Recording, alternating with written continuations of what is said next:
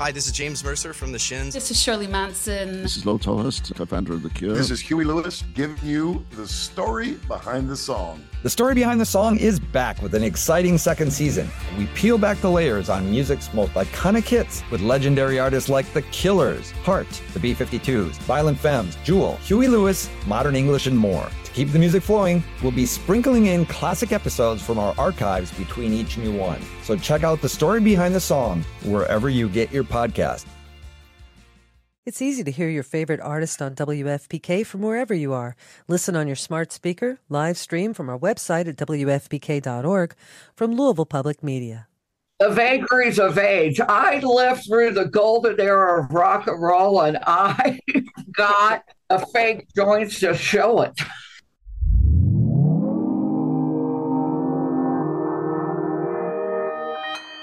Consequence Podcast Network.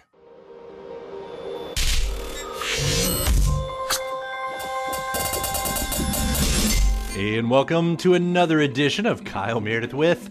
It's the interview series presented by WFPK at WFPK.org, Consequence, and the Consequence Podcast Network.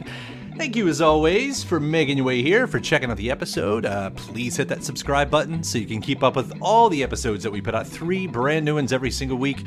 A new one every Monday, Wednesday, and Friday to keep you up to date on your favorite artists. And discover the new ones. You can grab us at Spotify, Apple Podcast, NPR, WFPK.org. Consequence, YouTube for the video versions, or anywhere you get your podcast from. You can subscribe to Kyle Meredith With. Don't forget to also give the show a rating, leave a review if you're so inspired. It does so much help with a little podcast like this. We've had some great guests on lately, including, let's see here, MGMT dropped by. John Malkovich was here to talk about the show The New Look on Apple TV+. Paloma Faith and her new record, Kula Shaker, Slow Pulp. Daryl J. Johnson from Drunk History and Punk'd. We had Aldous Hodge, who talked about the movie Marmalade. Mary Timony of XX was here. Natalie Morales discussing self-reliance with Jake Johnson. Director of Argylle, Matthew Vaughn, also part of the series. Just an example of what you get when you subscribe to the Kyle Meredith With podcast. That's me, Kyle Meredith, today talking with author Nadine Condon about her book, Confessions: Stories to Rock Your Soul. It's a memoir of her time as a publicist for Jefferson Starship and later Starship, and her adventures and misadventures through the music industry. First from the post-hippie late 70s, then into the decadent 80s, into the new discovery of the 90s. Nadine's going to discuss her journey from growing up in Louisville, Kentucky, right where I'm based, and seeing The Doors and Janis Joplin live, to making her way out west and falling in with the Grateful Dead and the second chapter of Jefferson Airplane.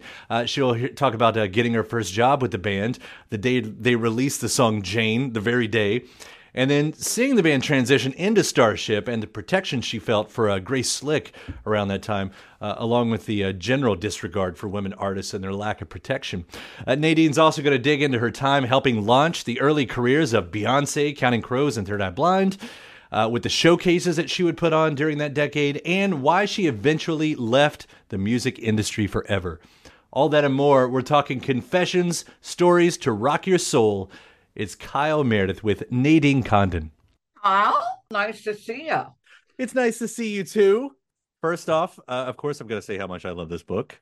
We have a mutual friend with J.K. McKnights, started the Forecastle Festival here in Louisville, and passed me the book. And I just, because if you're a music nerd or any kind of level of music lover, getting the stories of these and the stories that you've collected over your career, I mean, this is what some of us live for, and you lived it. Yes, I did.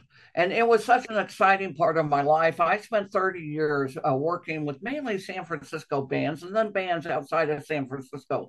But I grew up in San Francisco. I got here in 1975, and I jumped into the music scene.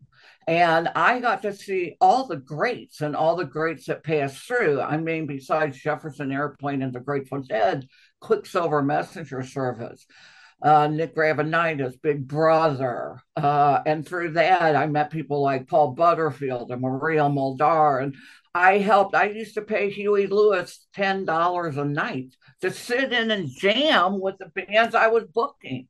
And then you go into the 80s, and I was working with the Jefferson Starship then, and was the Starship, Huey, Journey, Faith No More. Green Day came along in the 90s, and then I started my own music festival, which was a time there weren't many music festivals. And it's just an incredible, it's an incredible life and career, but and the way the stories tell it. I do want to back up a little bit because, of course, I'm here in Louisville. Originally, you're from Louisville. I am a Louisville native, and I'm a proud Louisville native, and I grew up with the Kentucky Derby, and my father and mother were very involved in the beginnings of the Kentucky Derby Festival. I went to local Catholic girls' schools, and I always loved Louisville. Will always be my hometown. Hearing, you and I were talking a few weeks ago, and you were even mentioning some of the shows. Like, so it's before you get out, and this was, you had to, back in the day when you had to wait for things to come to you, or you had to get in the car. I don't know what kind of town Louisville was, but hearing about, Janis, The Doors. It was definitely on the map. Back in the olden days, the promoters were all local. So it gave really concerts a very regional feel. But when I was a senior in high school in 1969, but this is actually 1968, I saw The Doors with Steppenwolf at Freedom Hall. And then I saw the Summer of 69. I saw Janis with her Full Tilt Boogie Band, just a few months before she died. And she was actually getting her band in shape to record her Pearl album. So, and then I saw The Grateful Dead, 1974, The Wall of Sound. Now I have, obvious question here, seeing Janis, seeing The Doors, and to a degree, seeing The Dead. Like, what was that experience for you? Like, I've seen a photograph of Jim in Freedom Hall, Jim Morrison in Freedom Hall that day. There's one that floats, I don't know who took it, but where were they, in their career as far as that live show? Well, I thought that the Doors, it was more the experience of seeing this iconic band. I can't even tell you about the music. Okay, because it was just being there. And with Janis, she was phenomenal. She was, it's the first I had really seen her with her feathers and dressed like a peacock, and the band was so tight, and that music was fantastic. But what those concerts did for me, they were a siren call. I wanted to be with people like this. I wanted to be with this kind of creativity and this kind of energy, and also the lifestyle. It was so diametrically opposite of how we were growing up in Louisville that it was irresistible to me. And it says a lot, because a lot of people, most people get swept up in some form of the fun of celebrity. It'd be fun to be best friends with so-and-so. But then there's the person who actually takes the leap. There's the person who actually goes and says, I've got to figure out how to be a part of this circus. Yeah. How did that happen for you? Why? And to a degree, why? Well, it was really interesting. I never really wanted to be with the stars. I was so fascinated by what happened behind the scenes. I wanted to know the power behind these artists. How did they get on stage? How did they make their, who brought all this together? Who was stirring that stew? So I always wanted to meet the people, the managers, the producers. And that's how I met Nick Gravenites, who many people don't know now, but he was a founding member of Electric Flag, and he wrote Paul Butterfield's first hit, Born in Chicago. And then he also wrote and produced for Janis, the Quicksilver Records, Brewer and Shipley, One Toke Over the Line, Sweet Jesus was him, Pure Prairie League, I'll Change Your Flat Tire Merle.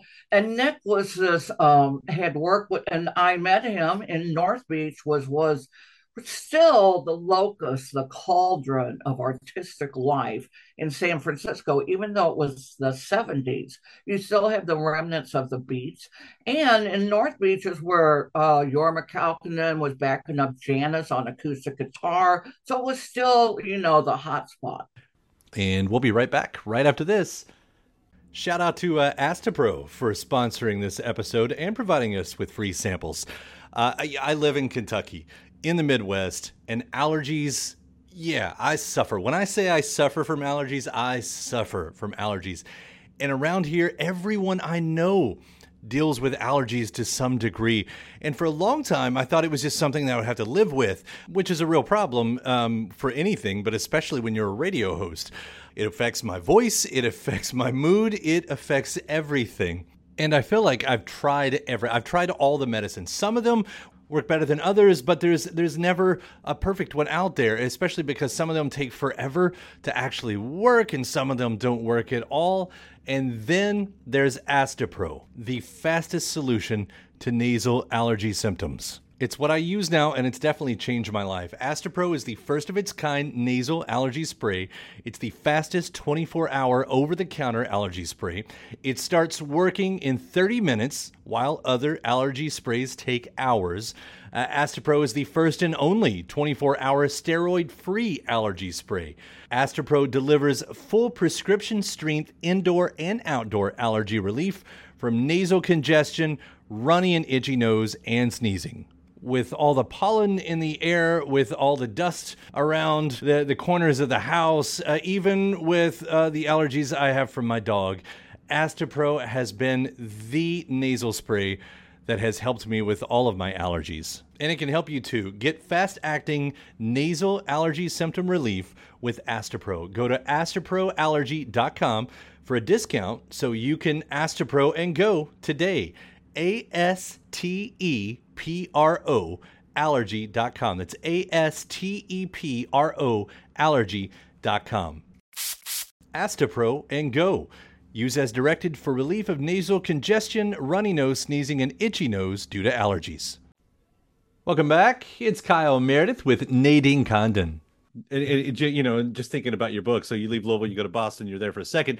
Then, of course, you make your way to the West Coast, to San Francisco, to Berkeley. And this is, what, second generation counterculture by this point? It definitely was. It's not 60s. The 70s gets overlooked by people because I really think that's when so many of the ideals of the 60s got really put into play. I mean, so many kids from the Midwest moved to San Francisco to be part of what they perceived in the 60s, but we all lived the 60s in the 70s, you know, so everything. And by the 70s, like if you just look at the Jefferson Airplane, Jefferson Starship. Jefferson Airplane, which I saw in a free concert in 1975. I also saw them in 72 in St. Louis, but they were still, you know, they were psychedelic. San Francisco created a new sound along with these other psychedelic jam bands. When they moved into the 70s, the first Jefferson Starship, they were like the romantic 70s era. Really with Marty Ballin singing like most of the hit songs, Miracles, Count on Me, and Grace weaving in and out and around him. You know, she wasn't writing Somebody to Love and singing that then. And then when you moved into the mid 80s and it became Starship, that too was reflective of the times, because this was a band that always, you could see where they were in a time capsule of what was going on in the culture. And they were way more pop and MTV oriented. Yeah, but that they got a lot of flack for it, and especially for one song in particular, which I've never had any kind of distaste for. We Built the City. I think it's one of the greatest pop rock songs ever written. But and of course, my son loved it when he was growing up too, so that helped. But it really did say a lot about that band that I don't think, as the stuff that you said is the stuff that they get credit for, that they were always perfectly in sync and in tune with the time that they were in. I don't think they get enough credit because really, if you think about it, at the time that they were performing in the 80s, so that's 30 years, let's say from 65, 66 to 86, 87, 88. There was no other American band then outside of the Dead that were doing that. There weren't even that many English bands except the Rolling Stones and the Who, which, you know, that type of thing. So I've always liked to think that people choose their decade of that band of what songs affect them when they were growing up, because I was singing Somebody to Love, you know, when I was in high school. And then I was singing, you know, Miracles when I was in San Francisco in 75 and 78. I was like, and then, but I also had other 70s records like Bob Dylan's Hurricane. Do you remember that? Oh, absolutely. Boxer, I had the 45. And then, so when I went to work for them, I was already a bona fide fan. And that really made a lot of difference because I loved every single thing they did. Now, you became part of their team the day Jane got released. Is that right? I was part of the management team, and I went to work for them the day that Jane was released with Mickey Thomas as the new lead singer, and Grace was not on that record. We had a new drummer, Ansley Dunbar, who had come from Journey, but had also played with Ansley Dunbar's Retaliation. He's an old English player from the English invasion days. And so it was very exciting. And I went on my first road trip, first class, with limos, like 2 months after I started. Not even 2 months after I started. What a way to get spoiled right there. It's going to be like this forever. And you know, Kyle, it was so crazy because I had this beat up old Volkswagen that I parked in the airport parking lot that, you know, kind of barely got me to the airport. And then I walked into first class. It was really fun. How much do you remember about Jane hitting and what the atmosphere was like about that time? Because of all of the, Jefferson Starship era, like there were songs, you know, Miracle and all those before it, but there's something about that one that has seemed to have lasted well beyond the others. Well, I think it's just a really good song. Jane is a really well-written song. It has, you know, good melody and good harmonies, and it was really written. David Freiberg wrote it about his ex-wife, Julia Brigden. And so it was just, you know, that record, Freedom at Point Zero, I think is a very undersold record. It did, you know, sold fine, went platinum, whatever, but it had so many, this was another new nucleus. You know, Paul Kantner, who was really the captain of the show, always was going to be moving forward. He was never going to rest on his laurels. He was always looking for the future. And that was a great, you know, they were all new. Nobody knew Mickey, nobody knew Ainsley.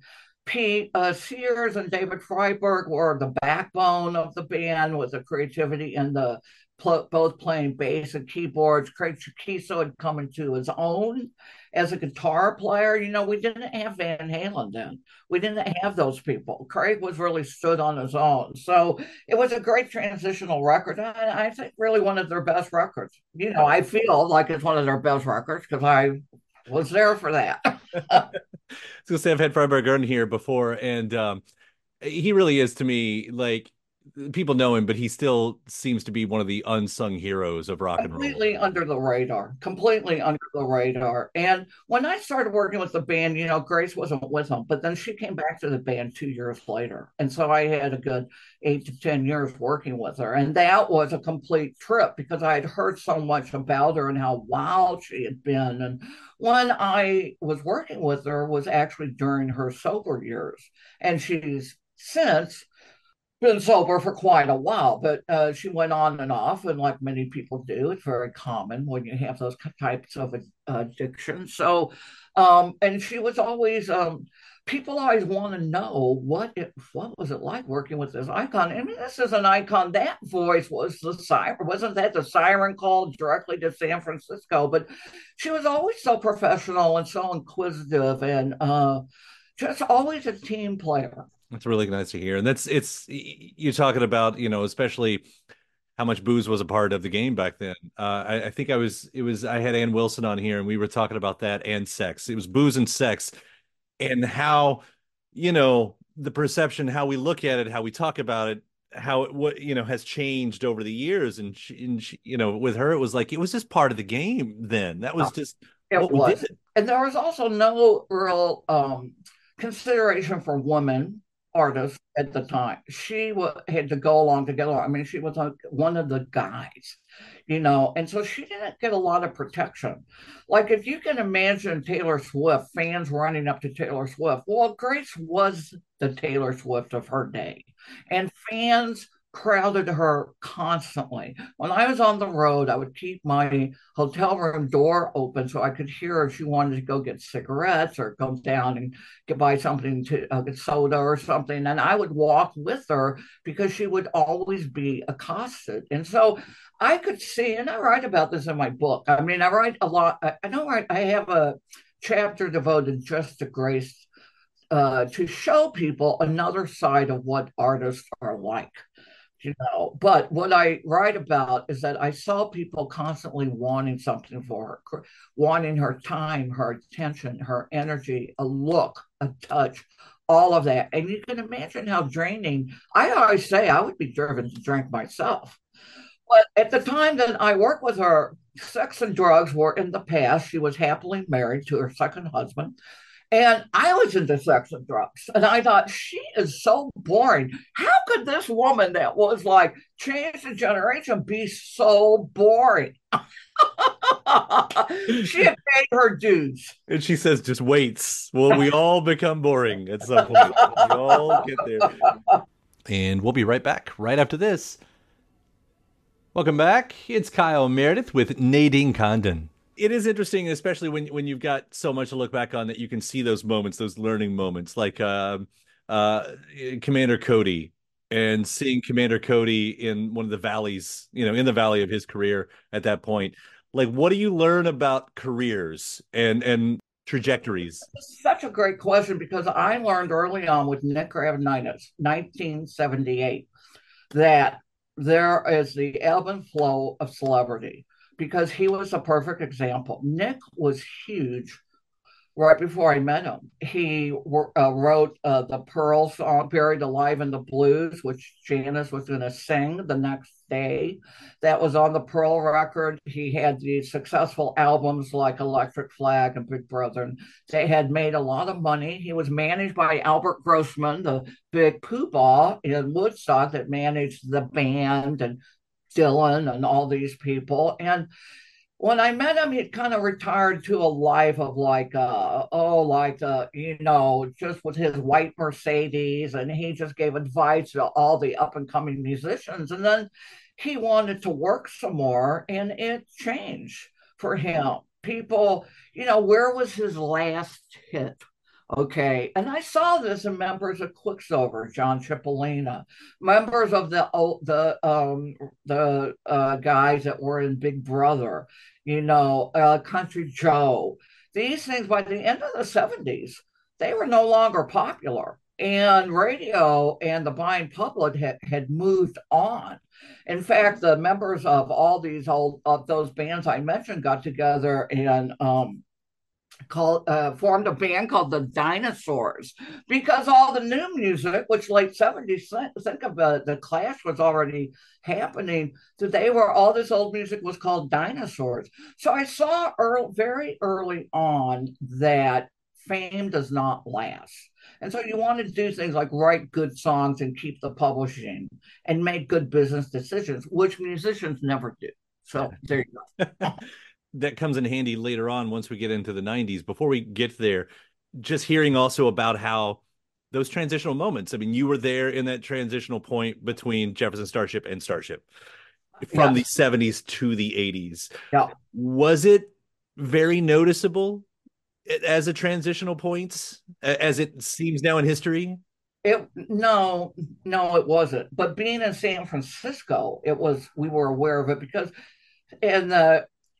until the 2000s, San Francisco was still a very viable music town. I mean, new bands all the time, cheap rehearsal space, cheap places to live. And until tech came in, you know, there you go. So, so there was a lot of alternative music in the city, 415 Records, just a lot of, as I said, punk bands were coming through town.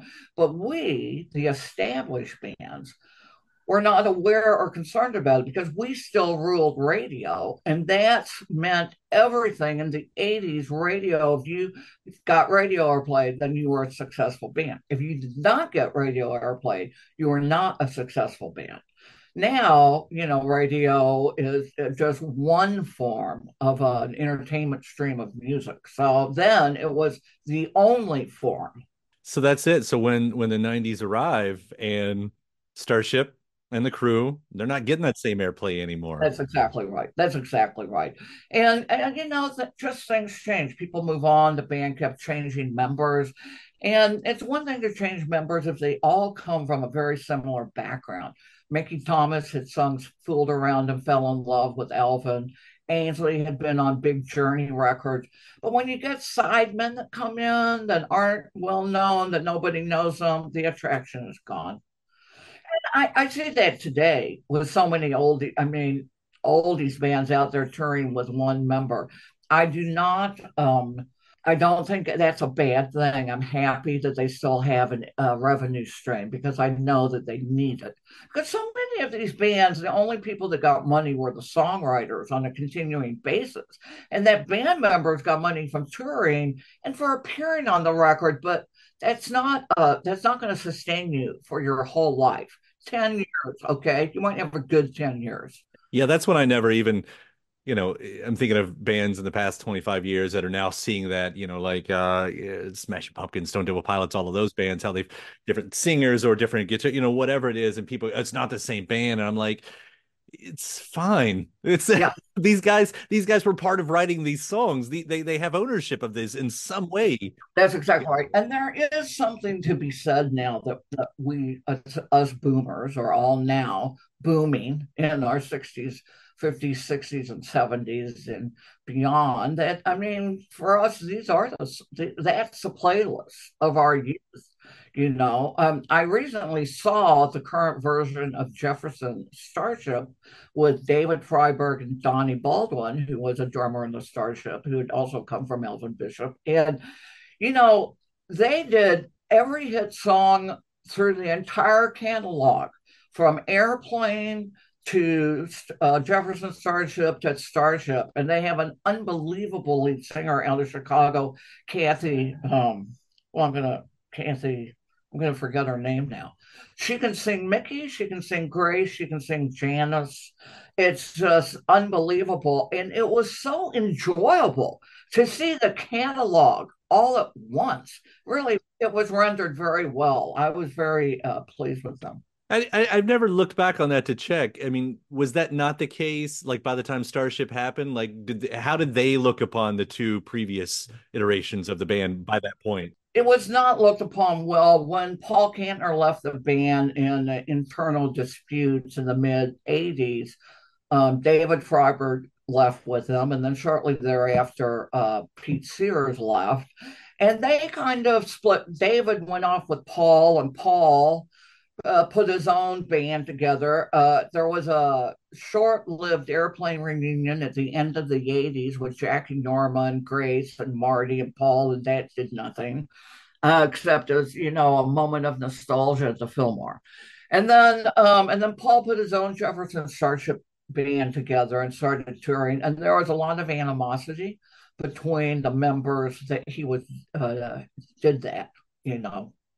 Because they had made a legal agreement that no one would use the name Jefferson. And of course he did. And it doesn't matter if you get the legal, if, you know, legality is on your side, you can't enforce it. How do you enforce it? I think now how they've worked it out is that the other members of the previous bands who wrote those previous hits, like Craig Chiquiso, get a little bit from every gig, which I think is fair also. Yeah. Yeah. People... It took us a while, but I do think, yeah, I agree. People seem to be figuring that out as we go further and further. I also want to point out, you know, once those 90s hit and you eventually do make your own festival, but just being so ingrained in that San Francisco scene that you see the beginnings of Counting Crows. Oh, yeah. Third Eye Blind. Me, because once I left the Starship, I had done it. I had started at the top, for Christ's sakes. So I completely turned my focus around to the beginning and the new bands. And I started producing showcases of unsigned talent bands in San Francisco, LA, Seattle, Portland, and Counting Crows was one of the first big successes. They had 11 offers from record labels the next day.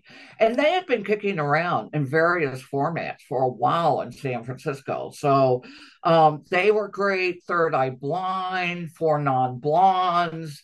There were so many. I don't know if you know this guy, Chuck Prophet, who's still playing. I know Chuck very well, right? You know, he's still playing all the time. He's still touring all the time. These were like unsung heroes. And so I felt I was very lucky to work with them. And that's how I became the godmother of rock in San Francisco, because I'd have these kids coming into my office, and they'd be all wide-eyed because I'd have all these gold records on the wall. And, you know, I was always just talked very straight to them. I was always very upfront about the business and what they need to do. So I know it's easy to say in retrospect. How often did you could you see that this band was special, that they're going to make it? Because I'll also point out a very young Beyonce is also a part of this situation. Oh my God, I forgot about. Actually, I forget more than I know. That was an R&B show I did in San Francisco, and the record plant, the owner of the record plant at the time, was producing a demo of these six girls from Houston, and they were called Girls Time, T-Y-M-E. And they, after they were on my showcase, they also went on to, there was a talent show at the time, Star Search, I think it was. Anyway, yeah, they came and they played, and people liked them, but, you know, the problem was they didn't have management. Each parental unit managed their daughter. And so no record company, no one wanted to deal with five sets of parents, right? So then they went back and, you know, they went to Star Search, I think got to the finals, but that didn't happen. And then, you know, it all started to happen when Beyonce and another one of the late, and then it became Destiny's Child, and then her dad took over. Yeah, that's what I mean. Like, when you saw these groups, did you see that these were a little bit more special than the other ones? Could you tell? I just have always had a good nose for excitement and what's next. And I look at the crowd to see how the crowd's reacting. And it's really, I never really wanted bands that were just starting out. You need to, you know, have a show, have a repertoire, know how to get up on stage, know how to entertain the crowd. And I would look at the crowd reaction. It was never about record sales or ticket sales. I mean, but, you know, I always said if you can attract the girls, then you can attract the guys, because the guys will go wherever the girls go. So it wasn't really a complicated scientific process. Right. It was just always a gut feeling. And they had to have a, you know, somewhat of a body of work that they could play. They had to play, my shows they would each get 20 minutes, and you had to just go bam, bam, bam, do your best stuff and get off, because no A&R guy is going to sit through a 2-hour, you know, so.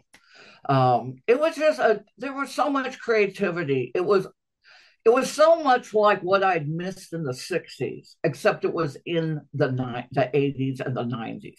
Yeah, well, again, it makes for such a compelling story. And what's interesting about this is all the stuff that we were just talking about makes up the first half of the book. There's a whole second half where you turn your life around and go in a completely different direction. You know, it's very interesting, because the reason I wrote it was to put both of them together, because some people have told me that it's two different books, but everyone's life is a journey full of contradictions, and the things that attract us in our 20s are not what attracts us in our 50s. I wanted to show my journey as a regular Louisville gal. Here's my story, and and it's everyone's story, though. Maybe you didn't play, maybe you didn't get into rock and roll, but everybody has a story of where they really want a career in a field, and they get that, and then they parlay that into something bigger, and then they realize that, hey, sometimes it's just time to move on. And it's a spiritual journey, it's a moral journey. I mean, it's all these, but it's something everybody relates to. And it's funny, I have several so many music business friends, and so many of them said, oh God, we bought the book so that we could, you know, read about our old adventures. But it's really the second half of the book that really touched us. And everybody comes from the rock and roll, and that's, I love celebrating it, because it was such a special time. I have nothing but love for my time there. But then we move on, and I'm very happy with where everything took me. I feel very grateful, Kyle. And I even got to kiss Muhammad Ali in the process of my rock and roll life. And I'll go to my grave with that. You know, that's something I'll never be able to say. I've never kissed Muhammad Ali. I can go visit him. Yeah. Did you visit him at Cave Hill? Yeah, go visit him at Cave Hill. It's about the closest I got right now. Exactly. Exactly. Seriously, I'll show this again. Confessions: Stories to Rock Your Soul. It's such a great book. On Amazon, my website. Yeah. Nadine, thank you so much for taking the time to write this, but also for taking the time to talk today. It's been a real pleasure. It's so much fun talking to you. Thanks. My thanks to Nadine Condon. Confessions, Stories to Rock Your Soul. The book, the memoir, is out now wherever you buy books. Thanks to Nadine. Thanks to you for checking out the episode. Please do hit that subscribe button before you get out of here. Again, 3 new interviews sent your way every single week. New one every Monday, Wednesday, and Friday at Spotify and Apple Podcast, NPR, WFPK.org, Consequence, YouTube for the video versions, or anywhere you get your podcast from. You can subscribe to Kyle Meredith With. And then after that, head over to WFPK.org. That's where I do a show Monday through Friday, starting at 6 p.m. Eastern.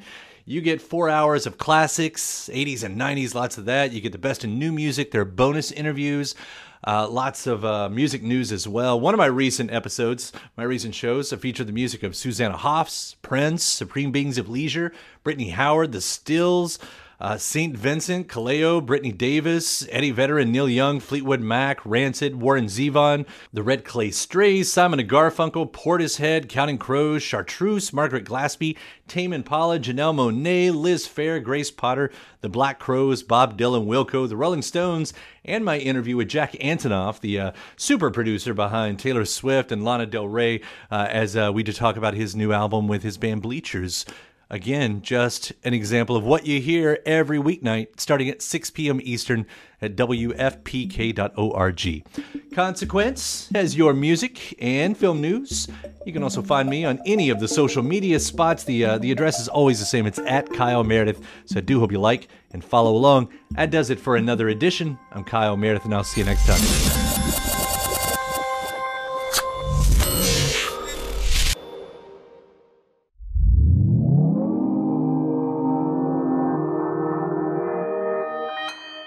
Consequence Podcast Network. It's walking around, you know, as a woman in the business, it was walking around all those concrete floors and coliseums and arena in high heels, guiding people to and fro. It's easy to hear your favorite artist on WFPK from wherever you are. Listen on your smart speaker, live stream from our website at WFPK.org from Louisville Public Media.